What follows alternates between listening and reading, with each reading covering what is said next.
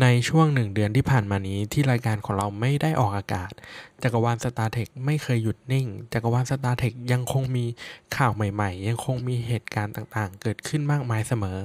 โดยมีตั้งแต่ข่าวเล็กๆ ไปจนถึงข่าวใหญ่ ๆ ประกอบกับช่วงเวลานี้ของทุกปีที่จะมีงาน San Diego Comic Con งานอีเวนท์ที่ใหญ่ที่สุดสำหรับคนรัก comic โดยจะมีทั้งค่ายหนัง สำนักพิมพ์ สื่อบันเทิงต่างๆ ที่เกี่ยวข้องกับวงการคอมิกเนี่ย มาจัดกิจกรรมให้แฟน ๆ ที่รักในซีรีส์ต่างๆ เนี่ยได้เข้าร่วม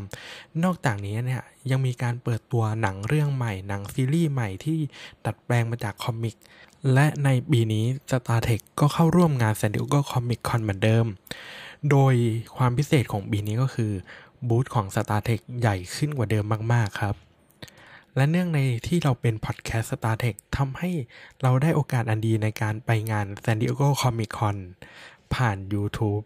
เพราะว่าปีนี้รูปแบบงานเปลี่ยนเป็นการจัดออนไลน์ เพราะว่ามีเหตุการณ์โควิดเกิดขึ้นทำให้เป็นธีมในหัวข้อที่ชื่อว่า San Diego Comic Con at Home แล้วก็บูธของ StarTech ก็จะมีชื่อว่า StarTech Universe ที่จะมีเรื่องราวเกี่ยวกับ StarTech ยุคใหม่ ทั้งหมดทั้งมวลไม่ว่าจะเป็น StarTech Discovery StarTech Picard อ่า StarTech Lower Deck แล้วก็มีโปรเจกต์ใหม่ๆ ที่รอเปิดตัวอีกมาก ทั้งหมดเนี่ยจะถูกเล่าผ่านธีมที่ชื่อว่า StarTech Universe ครับ และกับดันออร์บิทพอดแคสต์ตอนนี้ก็จะขอสรุปเรื่องราวทั้งหมดที่เกิดขึ้นในงาน San Diego Comic Con ในบูธ StarTech Universe พร้อมกับรวบรวมอัปเดตข่าวสารทั้งหมดที่เกิดขึ้นในจักรวาล StarTech ตลอด 1 เดือนที่ผ่านมา ให้ทุกคนได้ฟังกันครับ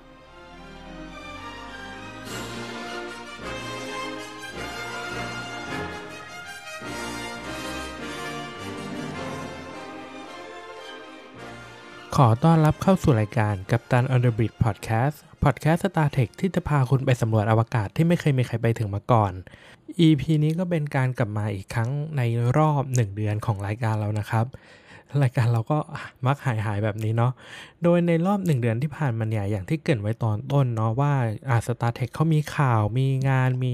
สิ่งต่างๆ เยอะมากๆ EP นี้เราก็เลยนำสิ่งต่างๆ เหล่านั้นในรอบ 1 เดือนเนี่ยมาเล่ารวบยอดให้ฟังกัน โดย ประเด็นสำคัญก็คือจะเป็นงาน San Diego Comic Con ในบูธของ StarTech Universe นะครับ โดยจริงๆแล้วเนี่ยงาน San Diego Comic Con เนี่ยเขาก็อัพไลฟ์ลงใน YouTube เนาะก็คือคนสามารถไปดูใน YouTube ได้นั่นแหละ แต่ว่าเผื่อใครที่เกียจดู YouTube แบบนานๆ แล้วก็มาฟังรายการเราก็ได้คือเราจะย่อให้เหลือแบบประเด็นสั้นๆ แบบแบ่งตามเรื่องของ StarTech ซีรีส์ต่างๆ แล้วก็ตอนนี้ก็ยังจะรวมถึงข่าวที่มันออกมาหลังจากจบงาน San Diego Comic Con ด้วย เพราะว่ามันมีแบบตามหลังมีข่าวตามหลังมา ซึ่งก็ไม่รู้ว่าทำไมถึงไม่พูดข่าวนี้ในงาน แล้วก็มันก็ยังมีข่าวดีอีกหนึ่งอย่างก็คือรายการเราเสียงชัดขึ้นแล้วครับ โดยตอนนี้เราก็จะได้ไมโครโฟนใหม่มา ซึ่งถ้าเกิดใครได้ฟัง Maximum Warp ก็จะรู้สึกว่าคุณภาพเสียงมันเคลียร์ขึ้น มันฟังง่ายขึ้นเนาะ ไม่ได้เกี่ยวอะไรกับ StarTech เลย แต่ว่าเออครับนั่นแหละมันก็เป็นเรื่องดีๆ เรื่องหนึ่งที่ในที่สุดเราก็ได้ใช้ไมค์ตัวใหม่เนี่ยอัดรายการกับดันอ d บิ t สักที โดยเดี๋ยวเราจะเริ่ม recap ประเด็นตั้งแต่ตามไทม์ไลน์ของงานเนาะครับ ที่เขาปล่อยมาตั้งแต่แรกว่าอ่าโปรดิวเซอร์เขาพูดอะไรหลังจากนั้นก็จะเป็น Star Trek Discovery Strange New Worlds Lower Decks แล้วก็ Star Trek Picard นะครับ เริ่มต้นงานมันก็จะเป็นการพูดคุยของโปรดิวเซอร์หลักของซีรีส์ StarTech ยุคปัจจุบันนะครับ โดยคนที่ออกมาพูดเนี่ยก็จะเป็น Alex Kurtzman ซึ่งเราก็จะรู้จักว่าเขาเป็นหัวเรี่ยวหัวแรงหลักของ Star Trek ยุคใหม่ กับอีกคนหนึ่งก็คือคุณ Heather Kadin นะครับ ก็จะออกมาพูดถึงแบรนด์ StarTech จุดยืน แล้วก็สิ่งที่จะทำในอนาคต โดยสิ่งที่พวกเขาทั้งสองคนเนี่ยสนใจและโฟกัสในการหยิบออกมาพูดก็คืออ่าแคมเปญ Star Trek United ในช่วง Black Lives Matter ที่เราเคยแบบอัพทวีตถึงตอนช่วงประมาณเดือนกว่าๆก่อนหน้านี้เนี่ย มันจะมีแคมเปญหนึ่งที่แบรนด์ StarTech ได้ทำก็คือ ให้ทุกคนมาทวีตโดยติดแฮชแท็ก Star Trek United แล้วเขาก็จะเอาทุก 1 ทวีตเนี่ย จะเทียบกับเงิน 1 ดอลลาร์นะครับ ไปบริจาค ก็คือยิ่งคุณทวีตมากเท่าไหร่เนี่ย แบรนด์ StarTech ก็จะนับยอดรวมทั้งหมดเอาไปบริจาคให้องค์กรที่เกี่ยวข้องกับ Black Lives Matter โดยตอนนั้นก็ผมจำยอดไม่ได้ว่าว่าสุดท้ายแล้วเนี่ยเขาปิดอยู่ที่ประมาณกี่เหรียญสหรัฐ แต่ว่าค่อนข้างเยอะแต่ค่อนข้างเยอะเลย โดยคุณอเล็กซ์แมนเนี่ยเขาก็ออกมาพูดกับประเด็น StarTech อยู่ไหนว่า StarTech อยู่ไหนเนี่ยเขาไม่ได้ต้องการทำเพื่อที่จะเอาแบรนด์ StarTech ไปเกาะกระแสกับประเด็นสังคมต่างๆ หรือว่าใช้อ่าช่วยโอกาสด้วยการที่แบบเอาแบรนด์ไปผูกกับ องค์กรการกุศล หรือ NGO คือ คือเขาไม่ได้ตั้งใจที่จะให้แบรนด์ StarTech ไปทำแบบนั้น แต่สิ่งที่เขาต้องการจาก StarTech อยู่ไหนก็คือ เขาต้องการให้ StarTech อยู่ไหนเนี่ยหรือว่าแบรนด์ StarTech เนี่ยเป็นพื้นที่ที่องค์กรการกุศลต่างๆเนี่ยได้เอามาใช้ในการโปรโมทองค์กรการกุศลเหล่านั้น มันคือการกลับกันจากที่หลาย ๆ คนคิดว่า StarTech แบบ เอาตัวเองไปเกาะกับองค์กร เพื่อช่วยโอกาสในการสร้างแบรนดิ้งเสริมภาพภาพลักษณ์ให้กับองค์กรอ่าจริง ๆ แล้วมันไม่ใช่เขาบอกว่าคือด้วยจุดยืนของ StarTech นะครับ ที่มันจะเป็น political แบบอ่า political agenda ที่ต้องการสนับสนุนเรื่องความเท่าเทียมหรืออชีวิตที่ดีขึ้นของทุกคนลดปัญหาการเหยียดเพศ เหยียดเชื้อชาติต่อต้านสงครามทำให้เขามองว่าแบรนด์ StarTech เนี่ย ควรใช้จุดยืนและภาพลักษณ์ของตัวเองเนี่ยเป็นเหมือนแบบบอร์ดโฆษณาขององค์กรการกุศลต่างๆทำให้หลังจากนี้แบรนด์ StarTech เนี่ยจะเข้าไปมีส่วนร่วมกับองค์กรการกุศลมากขึ้น แล้วก็อ่าองค์กรการกุศล NGO กลุ่มไหนที่มีมีอะไรนะ ความเชื่อแบบเดียวกับแฟรนไชส์ StarTech เนี่ยก็สามารถมาร่วมงานด้วยกันได้ แล้วก็จะจัดกิจกรรมที่จะช่วยสนับสนุนองค์กรเหล่านั้นครับ นี่ก็เป็นประเด็นหนึ่งของ StarTech อยู่ในที่เราว่าน่าสนใจดีนะ คือมันไม่ใช่แค่การพูดออกมาแล้วว่า เฮ้ยแฟนชาย StarTech เนี่ยซัพพอร์ตประเด็นเหล่านี้ แต่มันคือการที่แสดงให้เห็นจริงๆว่า ผู้บริหารหรือผู้ที่เกี่ยวข้องเนี่ยเขาตั้งใจที่จะใช้แบรนด์ Star Trek เนี่ยช่วยเหลือองค์กรต่างๆ ช่วยเหลือประเด็นสังคมอย่างแบบจริงจังมากขึ้นแล้วหลังจากนี้เราก็คิดว่าคงจะได้เห็นการร่วมมือกันของแบรนด์ StarTech กับองค์กรการกุศลมากกว่านี้ครับ หลังจากหอมปากหอมคอกับประเด็นเรื่อง Star Trek United ไปละ ในที่สุด Alex Kurtzman เขาก็พูดถึงโปรเจกต์นี้สักที โดยโปรเจกต์ที่เขากำลังพูดเนี่ย มันคือโปรเจกต์ที่เขาเคยพูดเปิดตัวไว้มาตั้งแต่เมษาของปี 2019 คือนานมากๆแล้วก็คือปีที่แล้วเนี่ย โดยมันเป็นโปรเจกต์อ่า animated series นอกจากนอกเหนือจาก Lower Deck ที่เราจะเห็นกันแล้วเนาะว่าเอ้ยเขามีโปรโมทออกมาละ มันมีโปรเจกต์อันนึงก็คือ animated series สำหรับเด็ก แล้วก็ในที่สุดตอนนี้เขาก็พูดออกมาอย่างเป็นทางการ แล้วก็เปิดเผยชื่อซีรีส์อันนั้นแล้วนะครับ โดย StarTech ซีรีส์ใหม่สำหรับเด็กเนี่ย จะชื่อว่า Star Trek Prodigy โดย StarTech ซีรีส์ใหม่เนี่ยก็จะออกอากาศผ่านช่อง Nickelodeon นะครับ หลายๆ คนก็น่าจะคุ้นกับช่องนี้เหมือนพอประมาณเนาะที่จะเป็นโลโก้สีส้มๆ แล้วก็มีคล้ายๆ กับหยดน้ำสเปรดอะไรสักอย่างนั่นแหละ นั่นแหละ เราว่ามันเป็นช่องที่อยู่มานานแล้วเหมือนกันก็ตั้งแต่ หลายปีก่อน ตั้งแต่เรายังเด็ก มันเป็นช่องสำหรับเด็กจริง ๆทำให้ StarTech p o l i t y เนี่ยวางโพสิชันไว้ว่า เขาต้องการสร้างฐานแฟนกลุ่มใหม่ กลุ่มที่เป็นเด็กเลยก็คือเด็กกลุ่มนี้เนี่ยพอดู p o l i t y แล้วพอโตขึ้นมาหน่อยเนี่ย ก็จะได้ไปดู StarTech ซีรีส์อื่น ๆ ที่มีหลายช่วงอายุมากขึ้นนะครับโดย p o l i t y เขาก็วางไว้ว่าเขาจะออกอากาศภายในปี 2021 นะครับ แต่ก็ยังไม่ได้ระบุเดือนชัดเจนเนาะ โดย กลุ่มนี้เนี่ยเนื้อหามันจะเป็นพูดถึงยานสตาร์ชิพยานสตาร์ชิพอะไรล่ะอายานอวกาศลำหนึ่งของ s t a r f e e ที่จะเป็นแบบโฟกัสในเรื่องการผจญภัยการสำรวจที่มันมีความเป็นแบบอ่าการ์ตูนเด็กเนาะคือเด็กๆกก็จะชอบการแบบเฮ้ยผจญภัยสำรวจไปทางดวงดาวต่างๆ แล้วก็เจอสิ่งมีชีวิตใหม่ๆ น่าแบบน่าสนใจ โดย StarTech Prodigy เนี่ย ได้มือรางวัลมาเป็นผู้ทำงานนี้เลยนะ ก็คือได้มือรางวัลจากงาน Emmy Award ก็คือคุณเควิน แล้วก็คุณแดนฮาเกนแมนนะครับ จาก Troll Hunter แล้วก็ Ninjago ใครเคยดูบ้าง Ninjago Ninjago มันก็จะเป็นแบบ ยังไงวะ แก๊งนินตาไปผจญภัยแล้วก็มีขับหุ่น เออเออสนุกดีเหมือนกันครับ โดยจะเป็นการร่วมงานระหว่างช่อง Nick แล้วก็ CBS Animation อันนี้ก็จะเป็นเรื่องอ่า StarTech Prodigy ที่เขาออกมาพูดเนาะ มันก็จะ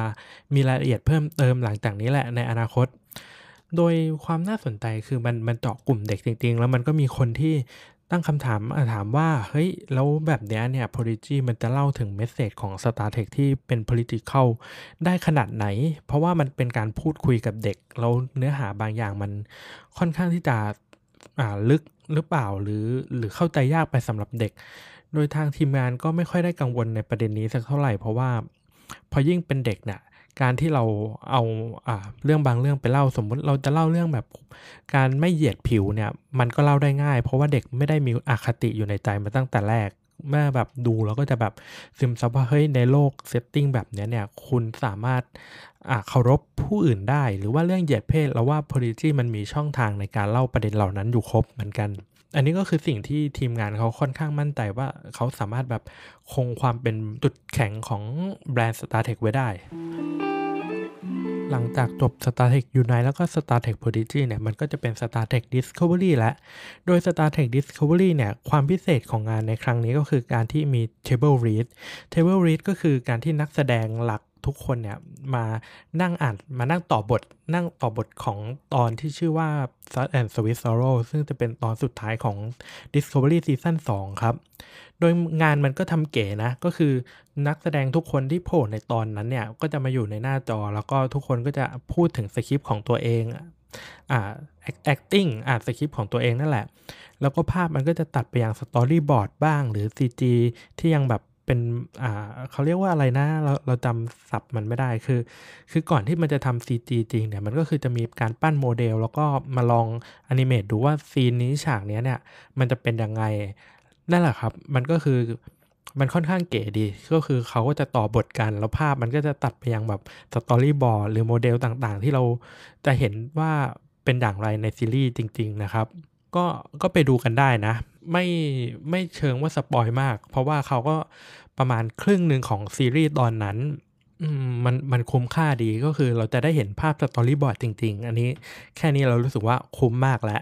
หลังจากจบ Table Read แล้วเนี่ย มันก็จะมีการสัมภาษณ์นักแสดงด้วยคำถามต่างๆ ซึ่งเดี๋ยวจะมาหยิบคำถามที่เขาถามนักแสดงแล้วก็คำตอบที่นักแสดงเหล่านั้นตอบนะครับ ก็คืออาจจะไม่ครบร้อยเปอร์เซ็นต์แหละ แต่ว่ามันก็เป็นคำถามคำตอบที่น่าสนใจดี สำหรับคนแรกของช่วง Q&A ก็คือดักโจนผู้รับบทซารูนะครับ โดยคำถามของซารูเนี่ยคำถามของซารูอะไรล่ะคำถามของคุณดักโจนเนี่ยก็คือเขาก็ถามว่าอันหลังจากนี้เนี่ยคิดเห็นอย่างไรบ้างเรื่องเคลเปียนในจักรวาล Star Trek ถ้าใครได้ดู Discovery Season 2 ก็จะรู้ว่า เอ้ยซารูเนี่ยเขาเป็นคนมาจากสปีชีส์ที่ชื่อว่าเคลเปียนจะอยู่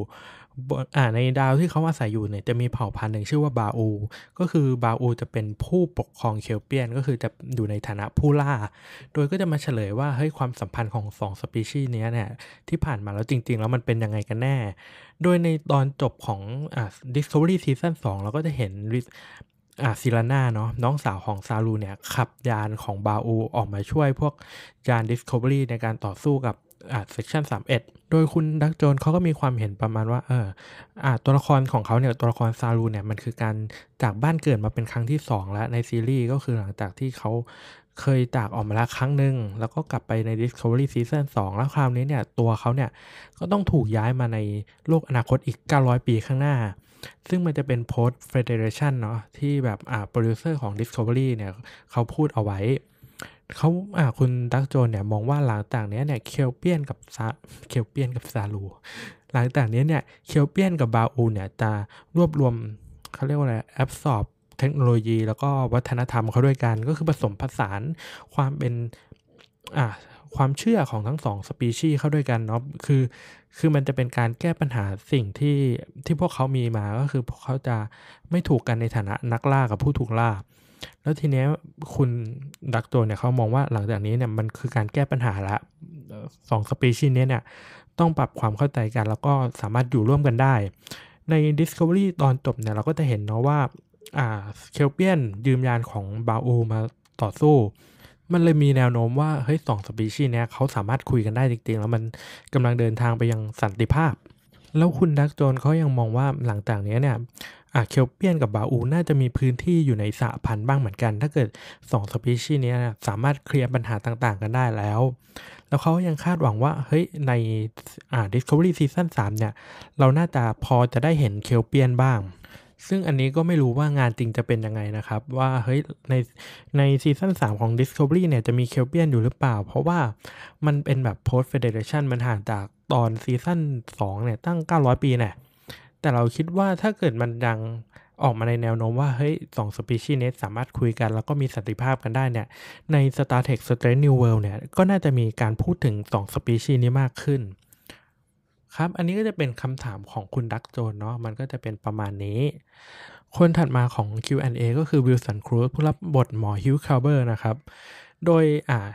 อย่างที่รู้กันว่าในซีซั่น2เนี่ยหมอฮิวเนี่ยถูกชุบชีวิตขึ้นมาแล้วแล้วเขาก็มีปัญหากับ Paul Stamets คู่รักของเขาเนาะเพราะคือเขาไม่สามารถรักษาความสัมพันธ์ได้ เขารู้สึกว่าเขาไม่ได้เป็นตัวเองอย่างเมื่อก่อน ทุกอย่างมันดูแปลกแยก ทั้งคนรักหรือเพื่อนเนี่ยมันรู้สึกว่าเขาไม่สามารถเอาตัวเองเข้าไปอยู่ในความสัมพันธ์เหล่านั้นได้เหมือนเดิม แล้วจนกระทั่งตอนจบของซีรีส์เนาะที่เราจะเห็นว่าหมอฮิวเนี่ยก็มาช่วยรักษาสตาเมดแล้วก็แบบรู้สึกชัดเจนกับความรู้สึกของตัวเองมากขึ้น อืมเหมือนมันตกผลึกได้แล้วนั่นแหละว่าเฮ้ยจริง ๆ แล้วตัวเขาหรืออ่าสิ่งที่เขาเป็นน่ะมันคืออะไรกันแน่ โดย ตอนนี้คุณคุณ Wilson Cruz เนี่ยเขาก็ออกมาเล่าถึงว่าเฮ้ยตัวละครนี้มันจะเป็นยังไง คือตอนนี้ตัวละคร Hugh Culber เนี่ยรู้แล้วว่าตัวเองแตกต่างจากเหมือนอ่าแตกต่างจากเมื่อตอนซีซั่นหนึ่งแล้วก็รู้ว่าไอ้สิ่งที่ต่างเนี่ยมันสร้างผลดีผลเสียอย่างไร แล้วก็ไอ้ความแตกต่างนั้นเนี่ยเขาจะเอามาใช้กับงานของตัวเองก็คือบทบาทของหมอได้มากขึ้น ความรู้สึกที่เขามีต่อสถานที่กับเพื่อน แล้วก็เขาต้องการที่จะสร้างความสัมพันธ์ใหม่ขึ้นมาอีกครั้งหนึ่ง โดยคราวนี้เนี่ยมันจะไม่ใช่การที่เป็นแบบอ่าอะไรนะ เดินตามหลังเขารู้สึกว่าเขาตัว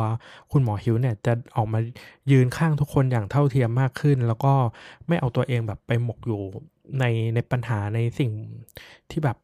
กดดันเหมือนซีซั่นที่ 2 นะครับ แล้วจุดสำคัญอย่างหนึ่งก็คือในซีซั่นที่ 2 เนี่ย ตัวละครหมอฮิวเนี่ย ก็คือจะมีปัญหาทางด้านจิตใจเยอะมาก ๆ ซึ่งซีซั่น3 เนี่ย เขาจะผ่านมาแล้วทำให้ บทบาทของเขาในซีซั่นที่ 3 เนี่ยอาจจะมีการพูดถึงเรื่อง mental health มากขึ้น แล้วก็เรื่องแบบความมั่นคงทางจิตใจของตัวละครนี้ที่น่าจะมีส่วนสำคัญในการช่วยเหลือทีมมากขึ้นครับ เขายังบอกอีกว่าตัวละครหมอฮิวเนี่ยซีซั่น3เนี่ยมีมิติเยอะมาก ๆ ด้วย ก็ก็น่าสนใจเนาะน่ารอติดตามดูว่าเฮ้ยท้ายที่สุดแล้วตัวละครนี้จะเป็นยังไงกันแน่ ในส่วน Q&A คนถัดมาก็จะเป็น Michelle Yeoh ผู้รับบทอ่า Philippa Georgiou ก็คือจะเป็น Philippa Georgiou ที่เป็น Emperor Georgiou นะครับ โดยอย่างที่เราก็รู้กันเนาะว่า เฮ้ย Georgiou คนนี้เนี่ยเขาอ่าเป็น Section 31แล้ว สิ่งที่อยู่ในความคิดของ Michelle Yeoh มาตลอดคือ เธอรู้สึกว่าตัวละครตัวนี้เนี่ยกำลังเดินทางตามหาสถานที่อยู่อาศัยของตัวละครนี้จริง ๆ คือตัวละครมิชไอตัวละคร Michelle Yeoh ตัวละครของ Michelle Yeoh ก็คือ Philippa ตัวตัวเนี่ยเป็นผู้เอาตัวรอดมาจากสถานการณ์ต่างๆ ได้ คือเป็นจักรพรรดิที่ต้องแบบดิ้นรนต่างๆ เพื่อเอาตัวรอดในแต่ละวัน จนกระทั่งมาอยู่ในจักรวาลใหม่เนี่ยเธอก็ยังจะต้องเอาตัวรอดตลอดเวลา เราอาจจะเห็นว่าตัวละครนี้เนี่ยทำอะไรบุ่มบาม แล้วก็ไปอาจต้องการสู้รบ หรือต้องการแบบต่อสู้เพื่อเอาชนะ หรือต้องการยึดอำนาจคนที่แบบใหญ่กว่าตัวเอง แต่จริง ๆ แล้วอ่าตัวละครนี้ที่เธอมองอะตัวละครเนี้ยไม่ได้ต้องการสิ่งเหล่านั้น เรื่องพลังอำนาจเนี่ย ตัวละครนี้เนี่ยมีอยู่แล้วตั้งแต่ต้นทำให้เรารู้สึกว่ามันมีมิติมากขึ้นก็คือ จะเห็นว่า ความที่ตัวตัวคนนี้เนี่ยเขาค่อนข้างให้ความสนใจกับไมเคิลมากๆ แล้วก็ให้ความสำคัญกับลูกเรือ Discovery แล้วก็เลยคิดว่าซีซั่น3เนี่ยเราก็น่าจะเห็นบทบาทของเธอใน ในแง่ที่ว่าอยากจะปกป้องคนเหล่านี้มากขึ้นด้วย แล้ว Q&A คนถัดมาก็คือ คุณ Mary Wiseman ผู้รับบทอ่า Sylvia Tilly นะครับ โดย อ่าเราจะเห็นว่าใน Discovery Season 2 เนี่ย Tilly เขาต้องการที่จะเป็นกัปตันยานของ Starfleet แต่ว่าซีซั่น3เนี่ย มันถูกย้ายมาอยู่ในอนาคต 900 ปีข้างหน้า มันก็เลยมีคำถามว่าบทบาทอะอะไรวะ เก้าอี้กัปตันที่ Tilly มองเนี่ย มันยังมีเหมือนเดิมไหม โดยคุณ Mary Wiseman เนี่ยเขาก็บอกว่า เฮ้ยมันยังยังมีเหมือนเดิม แต่ว่าคือหลายสิ่งหลายอย่างมันเปลี่ยนแปลงไปมากแล้วในซีซั่น2จนมาซีซั่น3การผจญภัยแบบ มันมันพาตัวเองไปอยู่ในขอบที่เราไม่รู้ว่าอนาคตข้างหน้าของ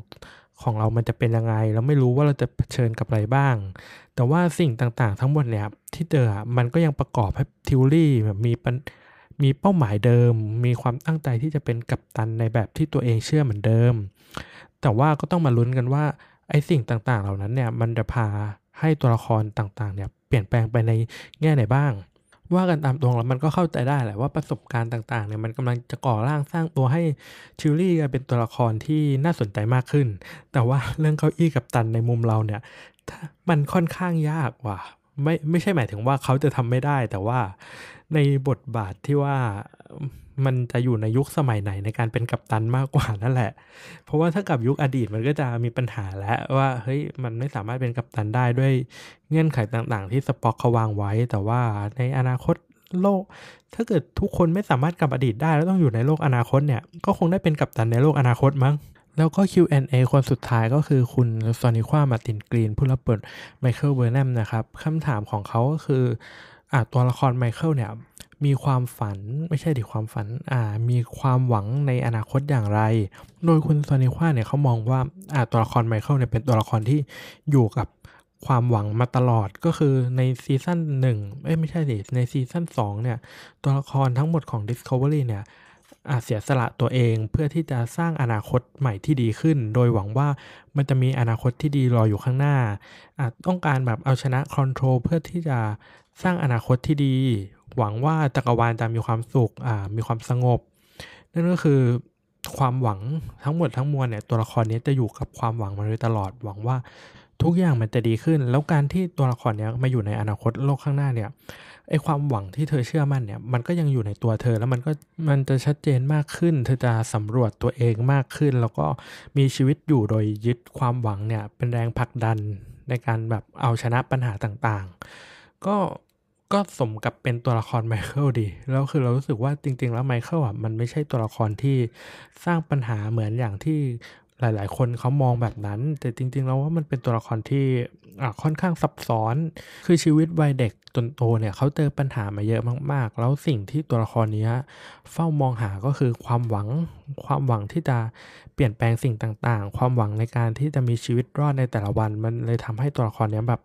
ค่อนข้างแข็งแกร่ง แล้วความไอคอนเซปต์ตรงนี้เนี่ย เราว่ามันน่าจะถูกเล่าได้ดีใน Discovery Season 3 ด้วย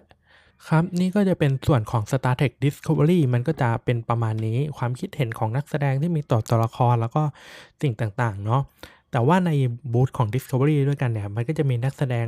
หลัก 3 คนที่จะเป็นลูกเรือของยาน USS Enterprise ซึ่ง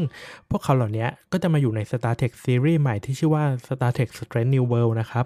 โดยตัวละครนี้ก็จะเป็นกัปตันคริสโตเฟอร์ไพค์สป็อกแล้วก็ Number One โดย Strange New World ตอนนี้เนี่ยความคืบหน้าคือมันยังไม่ได้อยู่ในช่วงแบบ production งานแบบออกกองถ่าย มันกำลังอยู่ในห้องเขียนบท อยู่ในการพูดคุยของทีมงานอยู่ โดยอเล็กซ์เคิร์แมนบอกว่าตอนนี้เนี่ยงานมันมีประมาณเนื้อหาประมาณ 10 เรื่องที่แยกออกจากกันอย่างชัดเจน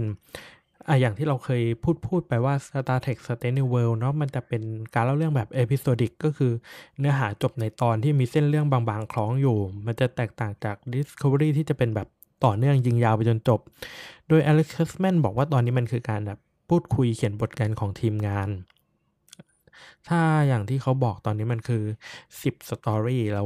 เราไม่มั่นใจว่าไอ้สิบสตอรี่เนี่ยมันจะเป็น 10 ตอนจริง ๆ หรือเปล่า หรือว่ามันจะถูกแยกออกมาเป็นหลาย ๆ ตอนเพิ่มขึ้น อาจจะเป็นแบบ13 14อืมอันนี้ไม่มั่นใจเหมือนกัน เพราะว่ารายละเอียดมันคงเปลี่ยนแปลงได้แหละ เพราะว่าอีกนานเราคิดว่าอย่างเร็วมันน่าจะเป็น 2022 ที่เราจะได้เห็นซีรีส์นี้ แต่โดยส่วนตัวเราคิดว่ามันควรจะมี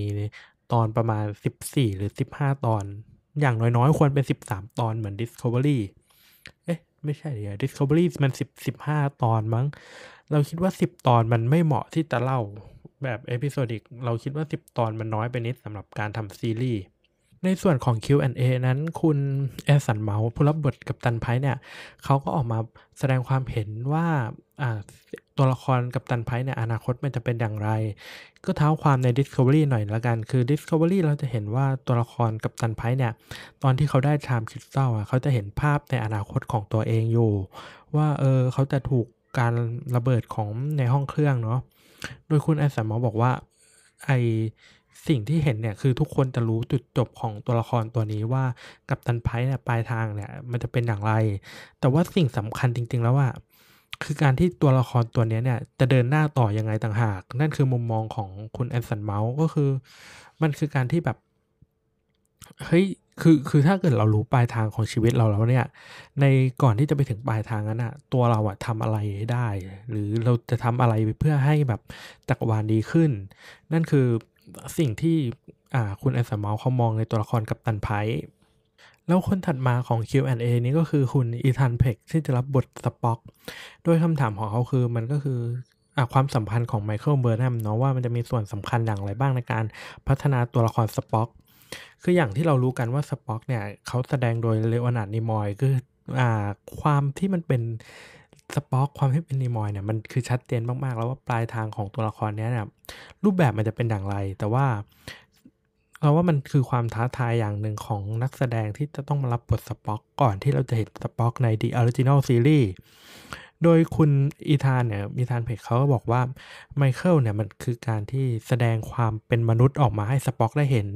ได้รับรู้ว่าคนอ่าสป็อกที่เกิดมาในฐานะลูกครึ่งของมนุษย์เนี่ยสามารถแสดงออกในด้านความเป็นมนุษย์ได้อย่างไรบ้าง เพราะว่า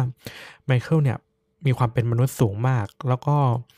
สิ่งเหล่านี้เนี่ยมันช่วยสอนสป็อกว่า เขาควร balance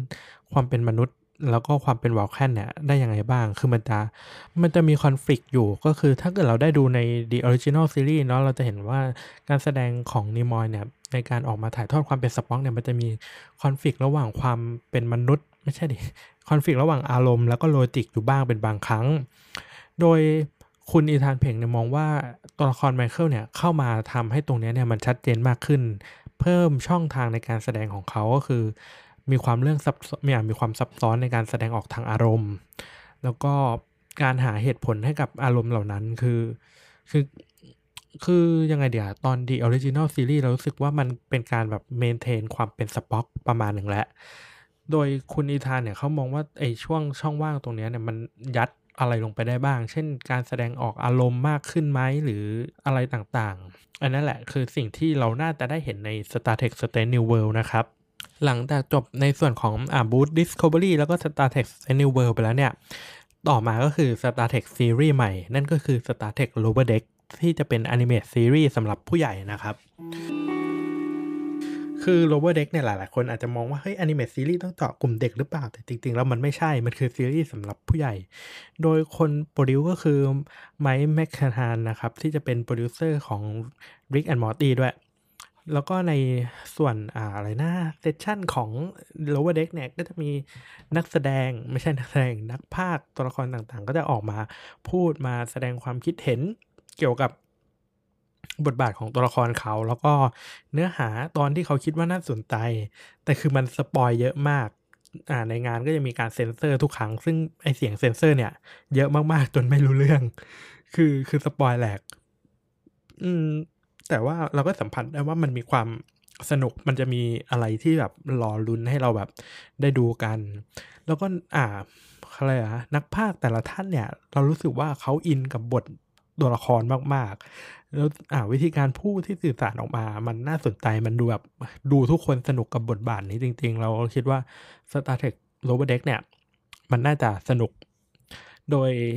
ในงานเนี่ยก็จะมีอะไรนะเขาเรียกอะไร first look เนาะก็มี first look ของ Lower Deck มาให้ดูกันประมาณ 2 นาที ก็จะเป็นตัวละครที่แบบตัวละครหลักพูดคุยกัน โดยตัวละครหลักที่เราจะเห็นใน first look ก็คือจะมีอ่าเบคเกตมารีเนอร์แล้วก็Brad Boimler นะครับ โดยทั้งสองคนเนี่ยก็จะเป็นผู้หมวดเป็น อ่าเพิ่งจบออกมาจาก Starfleet Academy ก็คือจะเข้ามาทำงานในยานเนาะโดยบอมเลอร์เนี่ยบอมเลอร์มันจะเป็นตัวละครที่มีความเป็นเนิร์ดกัปตัน Star Trek ไม่ใช่ดิเนิร์ดกัปตันใน Starfleet ก็คือมีความฝันว่าอยากจะเป็นกัปตันยาน Star กัปตันยานของ Starfleet แล้วก็จะมีความเนิร์ดเรื่องจักรวาลเนิร์ดเรื่องเออประสบการณ์การทำงานของกัปตันคนอื่นๆ ส่วนมารีเนอร์ก็จะเป็นผู้หญิงที่อยู่แผนกวิศวะที่จะค่อนข้างโวยวายอ่าทำงานแบบขอไปทียังไงอะทำงานแบบเล่นๆ ก็คือไม่ได้จริงจังหรือซีเรียสกับชีวิตขนาดนั้น แล้วก็ตลกคือคือมันแย่มากๆมันคือมุกมันแย่มากๆ คือถ้าเกิดใครได้ดูFirst Look เนี่ยเนี่ยเราก็จะเห็นว่าไอ้มาริเนอร์เนี่ย มันกำลังเก็บของใช่ไหมแล้วก็ส่วนบอมเลอร์เนี่ย ก็ไปนั่งอัด Personal Log แต่ว่ามัน acting ว่ามันเป็นกัปตันเว้ย คือแบบความเนิร์ดเนิร์ดสูงมาก ส่วนมารีเนอร์ก็เก็บของแล้วไปเที่ยวแบบล้อชาวบ้านว่าแบบเฮ้ยอยากเป็นกัปตันอย่างนู้นอย่างนี้ แล้วก็เมาเมาในเวลางาน โดยมันกินไอเนี่ยเหล้าของแอนโดเรียนเอ้ไม่ใช่เดี๋ยวเหล้าของโรมูลัน เมาไม่ว่าก็หยิบแบลเลตออกมาฟัน ฟันเล่นๆเลยแบบ แล้วก็ล้อเลียนคิงออนแบบแบบไอเลอร์พอเนอร์ไอเลอร์บอลอะไรของมัน แล้วก็ฟันไปโดนบอมเลอร์นะมันก็คือตลกมาก ๆ ถ้าเกิดใครได้ดู แต่ว่าส่วนสำคัญที่เราอยากจะให้โฟกัสก็คือสคริปต์ของทั้งตัวละครมารีเนอร์มารีเนอร์พูดถึงว่าเธอน่ะไปได้แบทเลนเนี่ย มาจากคลิงออนแก่คนหนึ่ง ซึ่งใส่ผ้าปิดตา คือในที่ผ่านมาเนี่ยมันจะมีตัวละครตัวหนึ่งชื่อว่าชางจะเป็นอ่าอะไรนะนายพลของคลิงออน คือคือช่างเนี่ยเป็นคลิงออนที่มีผ้าปิดตา เราจะเห็นเขาอยู่ใน Star Trek ภาคที่อ่าภาคที่ 6 เนาะ The Undiscovery Country แล้วมารีเนอร์บอกว่าเธอได้ Bat'leth มาจากชายคลิงออนที่มีผ้าปิดตา แต่เราคิดว่าอายุมันค่อนข้างห่างกันมากเกินไป ไม่รู้มันจะ ไปได้มาได้ยังไง แต่ก็คือเหมือนล้ออีกอีกความเห็นหนึ่งเขาคิดว่ามันได้มาจากนายพลมาท็อกที่จะอยู่ใน Star Trek Deep Space Nine เราก็ได้เห็นกัน แต่ว่ามาท็อกไม่ได้มีผ้าปิดตานี่นะ แค่ตาบอด เออ แล้วนอกจากนี้เนี่ยมารีเนอร์มันยังกินเหล้าลมรัน ซึ่งมันจะบอกว่าเป็นแบบอ่าเหล้าสีเขียวๆ ซึ่งอันนี้จะเป็นสคริปที่อ่าอะไรนะ เป็นสคริปที่สกอตตี้พูดมาตั้งแต่ภาค The Original Series นะ ก็คือ กินเหล้าขวดเนี้ยเหล้าเขียวๆ แล้วก็จะตอนที่สกอตตี้ไปโผล่ใน The Next Generation ก็มีสคริปต์ส่วนเนี้ย ซ้ำเหมือนกันเรื่องเหล้าสีเขียวนี่แหละ เราคิดว่าไอ้ Lower Deck เนี่ยคงเต็มไปด้วยอะไรแบบนี้ที่ล้ออืมไม่ใช่ล้ออะเป็น Easter egg ถึงซีรีส์อื่น ๆ ที่อ่าต้องมานั่งจับผิดกันแหละว่าเฮ้ยมันจะเล่าอะไรยังไงหรือเปล่า แล้วก็ในภาพโปรโมทเราก็จะเห็นมันจะมีบอร์ดอันหนึ่งที่ ที่อ่ามารีเนอร์เขาแปะรูปไปเยอะมากๆ แล้วก็มีโยงนั่นโยงนี่ มันก็จะมีทั้งปาวาน ซึ่งก็จะอยู่ใน Star Trek The Original Series เนาะในหนัง แล้วก็มีอ่าซูริบานที่จะอยู่ใน Star Trek Enterprise หรือว่าไอ้สปีชีส์อันนั้นเราจำชื่อไม่ได้ที่จะอยู่ใน The Original Series เหมือนกัน มีทั้งวาลแคนมีทั้งเมโทรัน มีอ่าคลิงออน ผู้หญิงที่จะโยงกับเชื้อโรคอะไร คือมันมี เราคิดว่ามันต้อง ต้องใช้ความแบบความเนิร์ดประมาณหนึ่งในการที่แบบดูว่ามันจะเกิดอะไรขึ้นบ้างเดี๋ยว ตอน Lower Deck ฉายเราอาจจะมาทวีตสรุปอีกทีว่าเฮ้ยไอ้สิ่งเหล่านี้มันคืออะไรกันแน่ ในส่วนของ Star Trek Lower Deck อันนี้ก็จะมีการพูดคุยกับนักพากย์ทั้งหมดเนาะเดี๋ยวเราก็จะไล่ลิสต์กันว่าเฮ้ยตั้งแต่นักพากย์คนแรกเขาจะมาพูดถึงอะไรกัน โดยนักพากย์คนแรกก็คือคุณ Tawny Newsome นะครับก็จะรับบท Ensign Beckett Mariner ก็จะเป็นตัวละครหลักของซีรีส์เลย โดยเธอบอกว่ามารีเนอร์เนี่ยจะเป็นตัวละครที่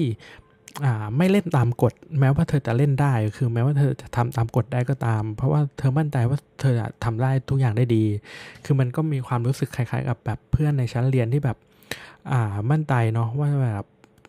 กูกูเหนือกว่ากฎโรงเรียนอะไรประมาณนั้น นั่นแหละก็คือตัวละครมารีเนอร์ของเรา แล้วตัวละครถัดมาก็คือ Ensign Brad Boimler นะครับ โดยคุณอ่านักพากย์ก็คือคุณ Jack Quaid อ่านว่าอะไรวะ เออ นั่นแหละคุณแจ็คเนี่ยเขาบอกว่าบอมเลอร์เนี่ยจะเป็น Ultimate Starfleet Nerd จะเป็นเนิร์ดของ Starfleet มาก ๆทำทุกอย่างตามกฎเป๊ะๆแล้วก็แบบอ่า record แม่นทุกอย่างแบบ Personal Log เต็มคือ เป็นแบบเป็นแบบนั้นอะเป็นเนิร์ดเลย แต่ว่าความเนิร์ดก็ไม่ได้หมายความว่าเขาจะเป็นคนที่เก่งนะ แล้วก็คนถัดมาก็คือ Ensign ทินดี้ก็จะรับบทอ่านักพากย์โดยคุณ Noël Wells นะครับ เธอจะมองว่าทินดี้ไม่ใช่ทินดี้ดิเทนดี้จะเป็นแบบอ่าเป็นคนใหม่เป็นลูกเรือคนใหม่ที่จะมีความสดใส แล้วก็จะรู้สึกว่าแบบไม่สามารถผิดพลาดได้ในการทำงาน เพราะว่าอ่ามันต้องมีความรับผิดชอบ แล้วก็ ตั้งใจทำงานอะมันมันแบบลูกเรือใหม่เนาะมันก็โชว์โชว์ว่าแบบทำงานได้ คนถัดมาก็คือคุณ Eugene Cordero นะครับ จะรับบทอ่า Ensign รัตเทอร์ฟอร์ดรัตเทอร์ฟอร์ดจะเป็นไซบอร์กโดยไซบอร์กคนนี้เนี่ยก็จะเป็นแบบอ่าเป็นเจ้าหน้าที่วิศวะ แล้วก็จะมีความเป็นเนิร์ดโดย คุณคอเดโรก็มองว่ารัตเทอร์ฟอร์ดเนี่ยจะเป็นผู้ชายที่ต้องแบบเป็นที่ต้องการของทีมอะเพราะว่าแบบมีความรู้มีความแบบเรื่องอ่ารู้ทุกอย่างนั่นแหละพยายามประมาณนั้นก็คือเขามองว่าตัวละครเนี้ยน่ะจะขาดไม่ได้นะ แต่ก็ไม่ได้หมายความว่าตัวละครนี้จะเป็นตัวละครที่ทำงานได้ดีเหมือนกัน คนถัดมาก็คือตัวละครหมอด็อกเตอร์ทีอันนานะครับจะรับบทอ่าคนพากย์ด้วยคุณกิลเลียนวิกแมนก็เธอมองว่าเป็นแบบ มีความรับผิดชอบสูงตัวละครนี้เนี่ยจะ take care ทุกคนบนยานอย่างดี แล้วก็มีความเป็น cat มีความเป็นแมว เพราะว่าเจน่าเนี่ยก็คือถ้าได้ดูก็จะเป็นแบบรู้สึกว่ามีรูปลักษณ์เป็นแมวเลยแหละ ก็คือน่าจะมีนิสัยแบบแมวประมาณหนึ่งตัวละครถัดมาก็คือ Lieutenant Shaxs นะครับ รับบทพากย์โดยคุณเฟรดทาทาสกอรีโดยจะเป็นอ่า security chief เนาะแชกเนี่ยก็จะเป็นคนแบบ ยังไงเดียคือเป็นชาวเบจอรันเนาะ แล้วก็ปัญหาคือเขาเป็น security chief ที่ไม่ได้เรื่อง คือมันไม่ดีเลย โดยคอนเซปต์ของเขาคือ ยิงก่อนถามทีหลัง แต่ว่าไม่ว่าจะยังไงเนี่ยเขาก็สามารถจัดการปัญหานั้นได้ดี แล้วคนถัดมาก็คือ ตัวละครถัดมาคือ Commander Jack Ransom นะครับ โดยนักภาคก็คือคุณ Jerry O'Connell เนาะ ก็จะเป็น number one ของยานคันนี้ เขามองว่าตัวละครนี้เนี่ย มันไม่ใช่ตัวละครที่แบบใครๆ ก็จะร่วมงานด้วยอย่างง่าย ๆ คือมันเป็นความมีความเป็น Starfleet สูงมาก แคร์ทุกอย่างเกี่ยวกับ Starfleet แต่ว่ามันก็เป็นตัวละครที่ขาดไม่ได้เนาะสำหรับแบบเจ้าหน้าที่ยาน Starfleet นั่นแหละ ก็มีเกร็ดเล็ก ๆ ก็คือคุณเจอรี่โอคอนเนลเนี่ยเขาเป็นสามีของคุณรีเบคก้าที่รับบท Number One ใน Star Trek Enterprise ไม่ใช่สิ รับบท Number One ใน Star Trek Discovery แล้วก็ Star Trek Strange New World นะครับเขาก็บอกว่า เออเนี่ย คู่บ้านเขาเนี่ยก็คือรับบท Number One ทั้งคู่เลย แล้วเขาก็เป็นเพื่อนกับจอนาธานเฟรกก็คือพวกเขา3คนเนี่ยที่เป็นเพื่อนกันเนี่ยรับบท Number One เหมือนกันหมดเลย แล้วก็มาในส่วนของกัปตันยาน กัปตันยานก็คือกัปตันแคโรลฟรีแมน คนพากย์ก็คือคุณ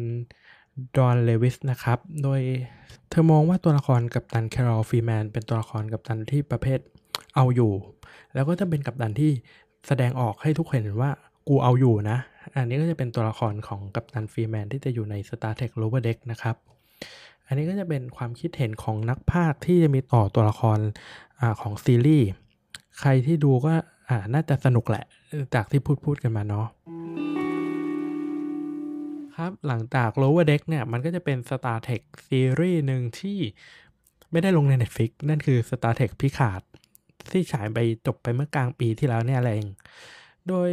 หลายคนก็น่าจะได้ดูเนาะ Star Trek พิขาด Star Trek พิขาด มันคือการเอาตัวละครชองลุกพิขาดกับตันยาน USS Enterprise D ที่อยู่ในภาค The Next Generation เนี่ย กลับมาเล่าใหม่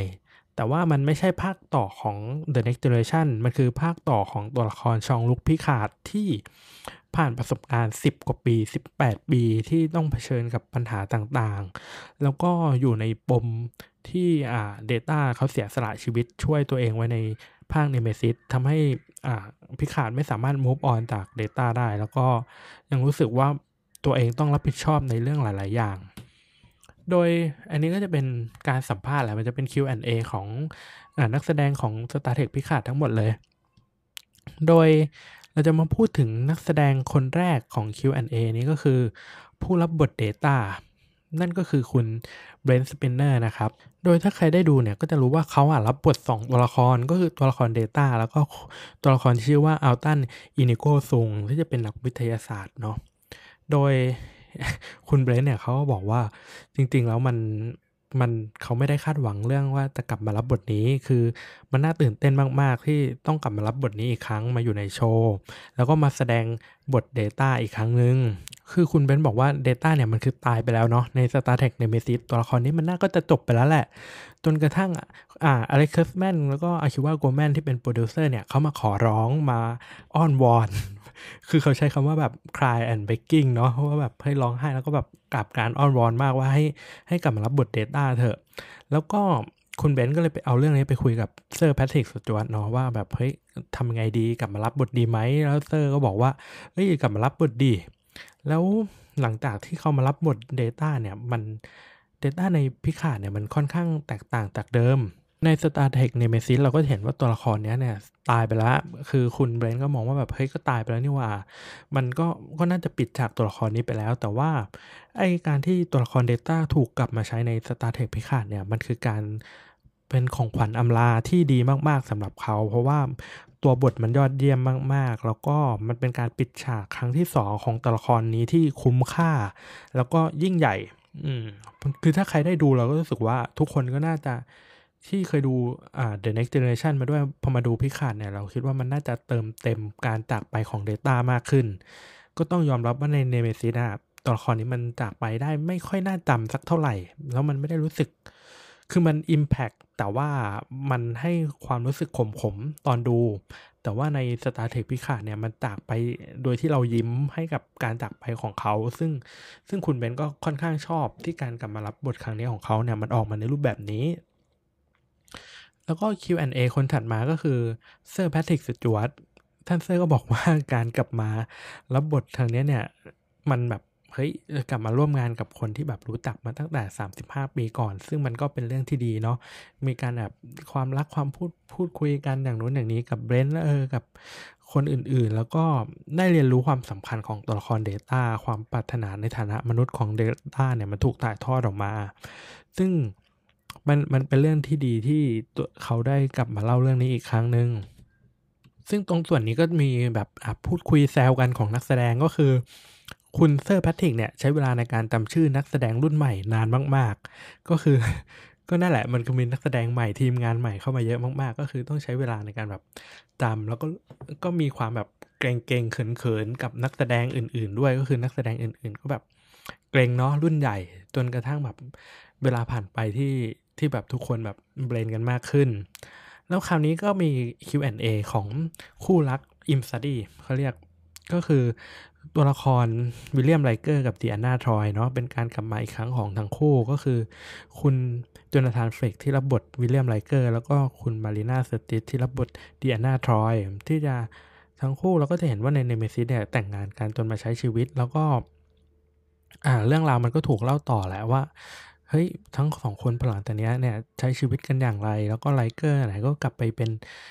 อยู่ในอวกาศอย่างไรบ้าง ก็น่าสนใจดี คุณมารีนาเขาก็บอกว่าเขาก็ดีใจแหละที่ได้รับอ่ากลับมาได้รับบทนี้ ตอนแรกเขามีความกังวลเรื่องว่าแบบเฮ้ยต้องอ่าแสดงฉากในอวกาศหรือเปล่าต้องขึ้นไปอยู่ในยานไหม แต่ว่าสุดท้ายมันก็ไม่ต้อง ซึ่งเธอดีใจมากๆนะที่ไม่ได้ไม่ต้องขึ้นไปอยู่ในอวกาศ เพราะว่าเธอไม่สามารถใส่ชุดสเปซสูทได้อีกแล้ว เพราะว่า อ่าความรู้สึกคือไม่ค่อยอยากใส่ด้วยแหละ แล้วก็ไม่ฟิตกับตัวเองแล้ว แล้วก็ดีใจที่แบบเฮ้ยได้กลับมาร่วมงานกับทุกคนได้กลับมาร่วมงานกับจอห์นนี่หรือโจนาธานเฟกเนาะไอตอนที่เธอบอกว่าเธอดีใจที่ไม่ต้องใส่ชุดอวกาศแล้วเนี่ย คุณเจอรี่รันที่จะเป็นรับบทเซเว่นออฟนเนี่ย ตบมือดีใจมาก เพราะว่าถ้าเกิดใครได้อ่านสัมภาษณ์ หรือว่าได้เห็นสิ่งต่างๆ ที่เกิดขึ้นกับทีมงาน Voyager ก็คือจะรู้สึกว่าริกเบอร์แมนจะเป็นผู้ที่ผลักดันให้ตัวละคร Seven of Nine เนี่ย เป็น sex object ในการดึงแฟนกลุ่มผู้ชายในการดู Star Trek Voyager ซึ่งนักแสดงหญิงในช่วงยุคนั้นเนี่ย ไม่ค่อยมี happy เอาตรงๆคือเธอเขาไม่ค่อยมีใคร happy กับการใส่ชุดอวกาศสักเท่าไหร่ก็คือมันจะเป็นชุดรัดรูปหมดเลย ในส่วนของคุณจนาธานเฟกเนี่ยที่ต้องกลับมารับบทวิลเลียมไลเกอร์อีกครั้งเนี่ยเขาไม่ได้กลับมาธรรมดาคือเขากำกับด้วยไงเขาก็บอกว่าเฮ้ยเขากำกับแพทริกเนี่ยคือมันแบบคุณเซอร์แพทริกเนี่ยมัน top ไปแล้ว คือคือทำงานง่ายคือมันมันรักที่จะทำงานกับเขา เพราะว่าเก่งไงมารีนาก็แบบสนิทกันมากๆจนรู้ว่า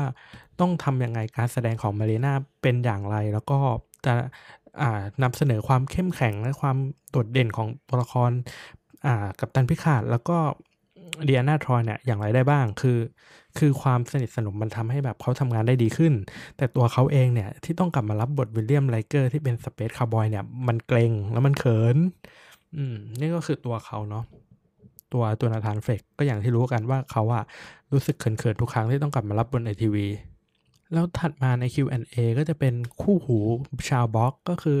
คุณเจอรี่รันที่จะเป็นอ่า Seven of Nine แล้วก็คุณจนาธานเดลอาร์โคที่จะรับบทฮิวอ่าชื่อเดียวกับหมอฮิวนั่นแหละ แต่ว่าเออนั่นแหละที่เป็นบอร์กเนาะโดยคุณเจอรี่เนี่ยเขาก็มองว่าแบบเฮ้ยดีใจมาก ๆ ที่ได้กลับมารับบทนี้ แล้วก็ รู้สึกแบบเออมันเท่เนาะที่ได้กลับมารับบทตัวนี้ แล้วก็มาพัฒนาตัวละครนี้ให้ไปไกลกว่าเดิม แล้วเธอก็คาดหวังว่าหลังจากนี้เนี่ยพวกเขาจะทีมงานเนี่ยจะพัฒนาตัวละคร Seven of Nine เนี่ยในทางที่น่าตื่นเต้นน่าสนใจมากยิ่งขึ้นด้วย เพราะอ่าถ้าจากคาดเดาเนี่ยเราคิดว่าอ่า Picard ซีซั่นสองเนี่ย Seven of Nine ก็ยังอยู่กับทีมเหมือนเดิมนั่นแหละ ส่วนคุณ Jonathan Del Arco ที่มารับบทฮิวเนี่ยก็รู้สึกว่า ไม่เคยคิดมาก่อนว่าตัวละครตัวนี้จะเป็นที่รักของคนมากขนาดนี้ เพราะว่าตอนที่โผล่มาเมื่อหลายปีก่อนเนี่ย ก็แบบเออมันมันโผล่มาบ่อยครั้งแหละ แต่ว่ามันก็เป็นบล็อกเนาะมันก็ไม่ได้เป็นตัวแบบเด่นของยานหรืออะไรขนาดนั้น แต่เขารู้สึกว่าการกลับมาครั้งนี้เขาได้รับความรักจากคนมากขึ้น มีจากแฟนๆซึ่งเขาไม่เคยคิดมาก่อนว่าทุกคนแบบจะให้ความรักกับฮิวแล้วก็ดีใจที่เขาได้กลับมา ส่วนคนดูก็เสียใจที่เขาตาย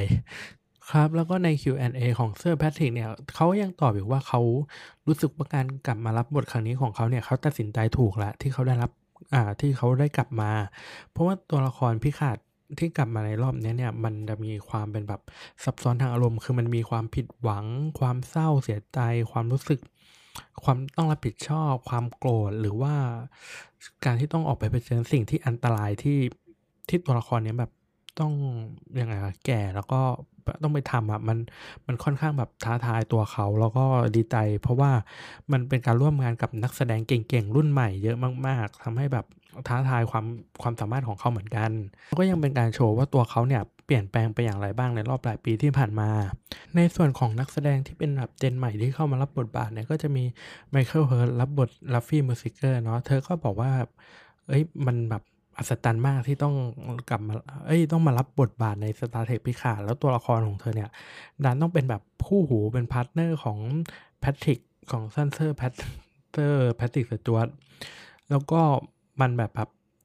เซอร์แพทริกคือ iconic ของโลกนี่แหละ แล้วมันแบบดีใจที่ได้ร่วมแสดงด้วยกัน แล้วก็ สัมผัสถึงความตั้งใจ ความเป็นแบบให้ความเก่ง ความเป็นมนุษย์ ความอ่า empathy ของของเซอร์แพทริกในงาน ซึ่งมันดีมากๆ เป็นประสบการณ์ที่ดีมากๆ ส่วน Evan Evagora ที่รับบท Elnor เนาะก็คือเขาบอกว่าเนี่ยการที่ออกมารับบทแล้วก็แบบเจอทุกคนเป็นครั้งแรกเนี่ยมันน่ากลัว แล้วก็คือเซอร์แพทริกนะคือ คือเขาไม่รู้ว่าตอนที่เจอกันครั้งแรกเนี่ยเซอร์แพทริกจำเขาได้หรือเปล่าว่าเขาอะแนะนำตัวอย่างไร เขาก็ย้อนกลับไปว่าเออตอนนั้นน่ะเซอร์แพทริกก็มาแนะนำว่าเฮ้ย Hi I'm Patrick นะ แล้วเขาอ่า Evan เนี่ยก็ตอบไปว่าเออ good thank you คือมันเกรงที่ต้องแบบทำงานร่วมกับเซอร์แพทริกแล้วก็จนกระทั่งในที่สุดก็มาร่วมงานกัน โดยตอนนั้นเป็น Jonathan Frakes เป็นคนกำกับ ซึ่งงานมันผ่านไปได้ด้วยดีมากๆ เพราะว่าทุกคนเก่งมากๆ แล้วทำให้เขารู้สึกว่า เขา comfort กับกองถ่ายนี้มากขึ้น แล้วก็สนุกกับการทำงานร่วมกับเซอร์แพทริกร่วมกับคนอื่นมากขึ้น แล้วก็ในส่วนของคุณ Santiago Cabrera ที่รับบทคริสโตเฟอร์ Rios เนี่ยก็เขามองว่าตัวละครเขาเนี่ยกับ Picard เนี่ยมันมีความแตกต่างแล้วก็มีความเหมือนกันอยู่บ้างก็คือเขา reflect ตัวละครว่า เอ้ย ทั้งตัวละคร Rios และตัวละครกัปตัน Picard เนี่ยมันเหมือนกัน ก็คือเป็นเจ้าหน้าที่ Starfleet เหมือนกัน มี background บางอย่างที่เหมือนกันที่ทำให้รู้สึกว่า ตัวละครสองคนนี้มันน่าจะเป็นตัวละครที่ก้าวไปข้างหน้าด้วยกันได้ดี แต่ว่าตอนแรกอะ Rios เนี่ยปฏิเสธ Picard เนาะเพราะว่ามันมันมีความเป็น Starfleet แล้ว Rios อะแบบรู้สึกว่ามันเป็นปมใหญ่หลวงของตัวละครตัวนี้ แล้วหลังจากนี้เนี่ยก็คิดว่าซีซั่นหลังจากนี้ก็คือคงจะได้เห็นตัวตนที่แท้จริงของ Rios มากขึ้น เมื่อร่วมงานกับกัปตันที่เขาเชื่อถือได้อะครับ แล้วก็ในส่วนของนักแสดงท่านอื่น ๆ ที่เหนือจากนี้ก็จะเป็น Alison Pill ที่รับบทดร. Agnes Jurati นะ เธอก็แบบพูดถึงความตื่นเต้นเนาะว่าตอนที่เธอได้รับบทเนี้ย ตอนรู้ต้องมาทำงานร่วมกับเซอร์แพทริกต้องมารับบทใน Star Trek เนี่ยแบบตื่นเต้นมากจนมี effort เยอะมาก ๆ แล้วก็มันเป็นความแบบเฮ้ยดีใจที่แบบคือคือมันมันเป็นเหมือนแบบ บทบาทใหม่ที่เธอต้องได้รับด้วย แล้วก็มันเป็นความท้าทายแล้วมันทั้งหมดมันดีมากๆสำหรับตัวเธอ แล้วก็ในส่วนของนางนางเอกตัวใช้นางเอกก็ไม่ได้ ก็คือตัวละครหญิงหลักของ Star Trek พิขาดก็คือ ตัวละครของคุณอิซ่าบิโอเนสนะครับ ก็จะเป็นโซจิดาแล้วก็ซูตาโดย คุณ Isa เนี่ยก็จะต้องรับบทตัวละครที่แตกต่างกันถึง 3 ตัวละคร โดยตอนแรกเนี่ยเธอก็ต้องแบบผ่านการออดิชั่นเข้ามาเพื่อรับบทตัวละคร Dahj Soji เนาะ แล้วตอนนั้นอะมันเป็นการ casting ที่ต้องอะไรต้องรองรับหลายบท แล้วพอแบบมาแสดงจริง ๆ ก็คือมีตัวละครตัวหนึ่งอะตายตั้งแต่แรกตายแบบตายเร็วมาก ซึ่งเป็นแบบฝาแฝด Soji Dahj แล้วก็คือใครตาย Dahj ตายเนาะก็คือเธอรู้สึกว่าแบบ อ้าวจบแล้วนี่ก็คือมันแบบ multiple ตัวละครก็จริงแต่ว่าก็ตายแล้วเนี่ยแล้วไงวะ คือหลังจากนั้นจนมารู้ว่าเธอต้องรับบทตัวละครที่ชื่อ Sutra ตอนหลังอีกรอบหนึ่งเนี่ย ซึ่งมันแบบเปลี่ยนจากคาแรคเตอร์ทั้ง Dahj ทั้ง Soji จากตัวละครหลักที่ต้องแบบแก้ปัญหาต้องแบบมีความฝันดักตามหาตัวตนของตัวเองกลายเป็นเป็นตัวร้ายเนี่ย มันค่อนข้างท้าทายเธอเหมือนกัน ครับ และนี่ก็คือทั้งหมดของ Star Trek Universe ในงาน San Diego Comic Con นะครับ ก็คือจะมีการพูดคุยมีการอัปเดตข่าวต่างๆ นั่นแหละ แล้วก็หลังจากงานอันนี้เนี่ย มันก็มีการโปรโมทเพิ่มเติมมาแล้วแล้วว่า Star Trek Discovery เขาจะออกอากาศในวันที่ 15 ตุลาคมนะครับ โดยออกอากาศหลังจาก Star Trek Lower Deck จบภายในวันที่ 8 ตุลาคม ก็คือได้รอดูกัน โดยเราจะดู Star Trek ติดต่อกันยาวถึง 23 สัปดาห์ โดยเริ่มตั้งแต่วันที่ 6 สิงหาคมนี้ไปจนถึงวันที่เท่าไหร่นะจนจบซีรีส์ของ Discovery เนาะอืม คือยิงยาวไปเลยแล้วกัน อันนี้ก็จะเป็นข่าวคราวทั้งหมดของ Star Trek ในช่วงที่ผ่านมาครับสำหรับ Lower Deck เนี่ยยังไม่มีออกมาบอกว่านะจะฉายใน ภาค international เนี่ยอย่างไร ตอนนี้ก็ยังเป็นช่อง CBS กับแคนาดาที่จะดูได้ เราคิดว่าเดี๋ยวเราก็คงสมัคร CBS เพื่อดู Lower Deck ในส่วนของ Discovery เนี่ยก็คือน่าจะเป็น Netflix เหมือนเดิมแหละ แต่ว่าไม่รู้ว่าจะมาตอนไหน ก็รอดิสอ่าไม่ใช่ดิ รอ Netflix เขาโปรโมทอีกครั้งละกัน ครับ อันนี้ก็จะเป็นข่าวคราวทั้งหมดแหละของสตาร์เทคที่เกิดขึ้นทั้งงานใหญ่แล้วก็ข่าวปีกย่อยต่างๆ ใครที่ ติดตามอยู่ตลอดเนี่ยเราก็อยากให้รอรุ้นว่าเฮ้ยหลังจากนี้มันจะมีโปรเจกต์เพิ่มมากขึ้นเรื่อย ๆ ก็คือน่าจะมีอะไรได้ดูกันอีกเยอะ ไม่น่าจะต้องแบบรอกันนานหรือว่าผิดหวังว่าแบบจะไม่มีอะไรดูหรือเปล่า ส่วนที่ต้องรอจริงๆ ก็คือน่าจะเป็นหนังโรงมากกว่าที่ตอนนี้ก็ยังไม่มีข่าวข่าวอะไรเลย ที่ออกงานมักก็จะเป็นของฝั่งทีวีเป็นส่วนมาก ก็อย่างที่รู้ว่าอา Star Trek มัน base ทีวีเนาะ ครับ แล้วก็นี่ก็จะเป็นทั้งหมดของรายการ Captain on the Bridge พอดแคสต์ของตอนนี้ ใครที่ฟังจบแล้วหรือคิดเห็นอย่างไรก็คุยกันได้ผ่านแฮชแท็ก COTB Pod เนาะหลังจากนี้รายการเราจะเป็นหัวข้ออะไรก็อยากจะให้ลองติดตามกันดูครับ ก็คิดว่าไม่น่าจะดองไว้นานเหมือนที่ผ่านๆมาอีกแล้ว พูดแบบนี้หลายรอบแล้ว ครับก็เป็นขอบคุณทุกคนที่ฟังมาถึงตอนนี้ และหลังจากนี้ก็ขอให้ดู Star Trek ให้สนุกครับ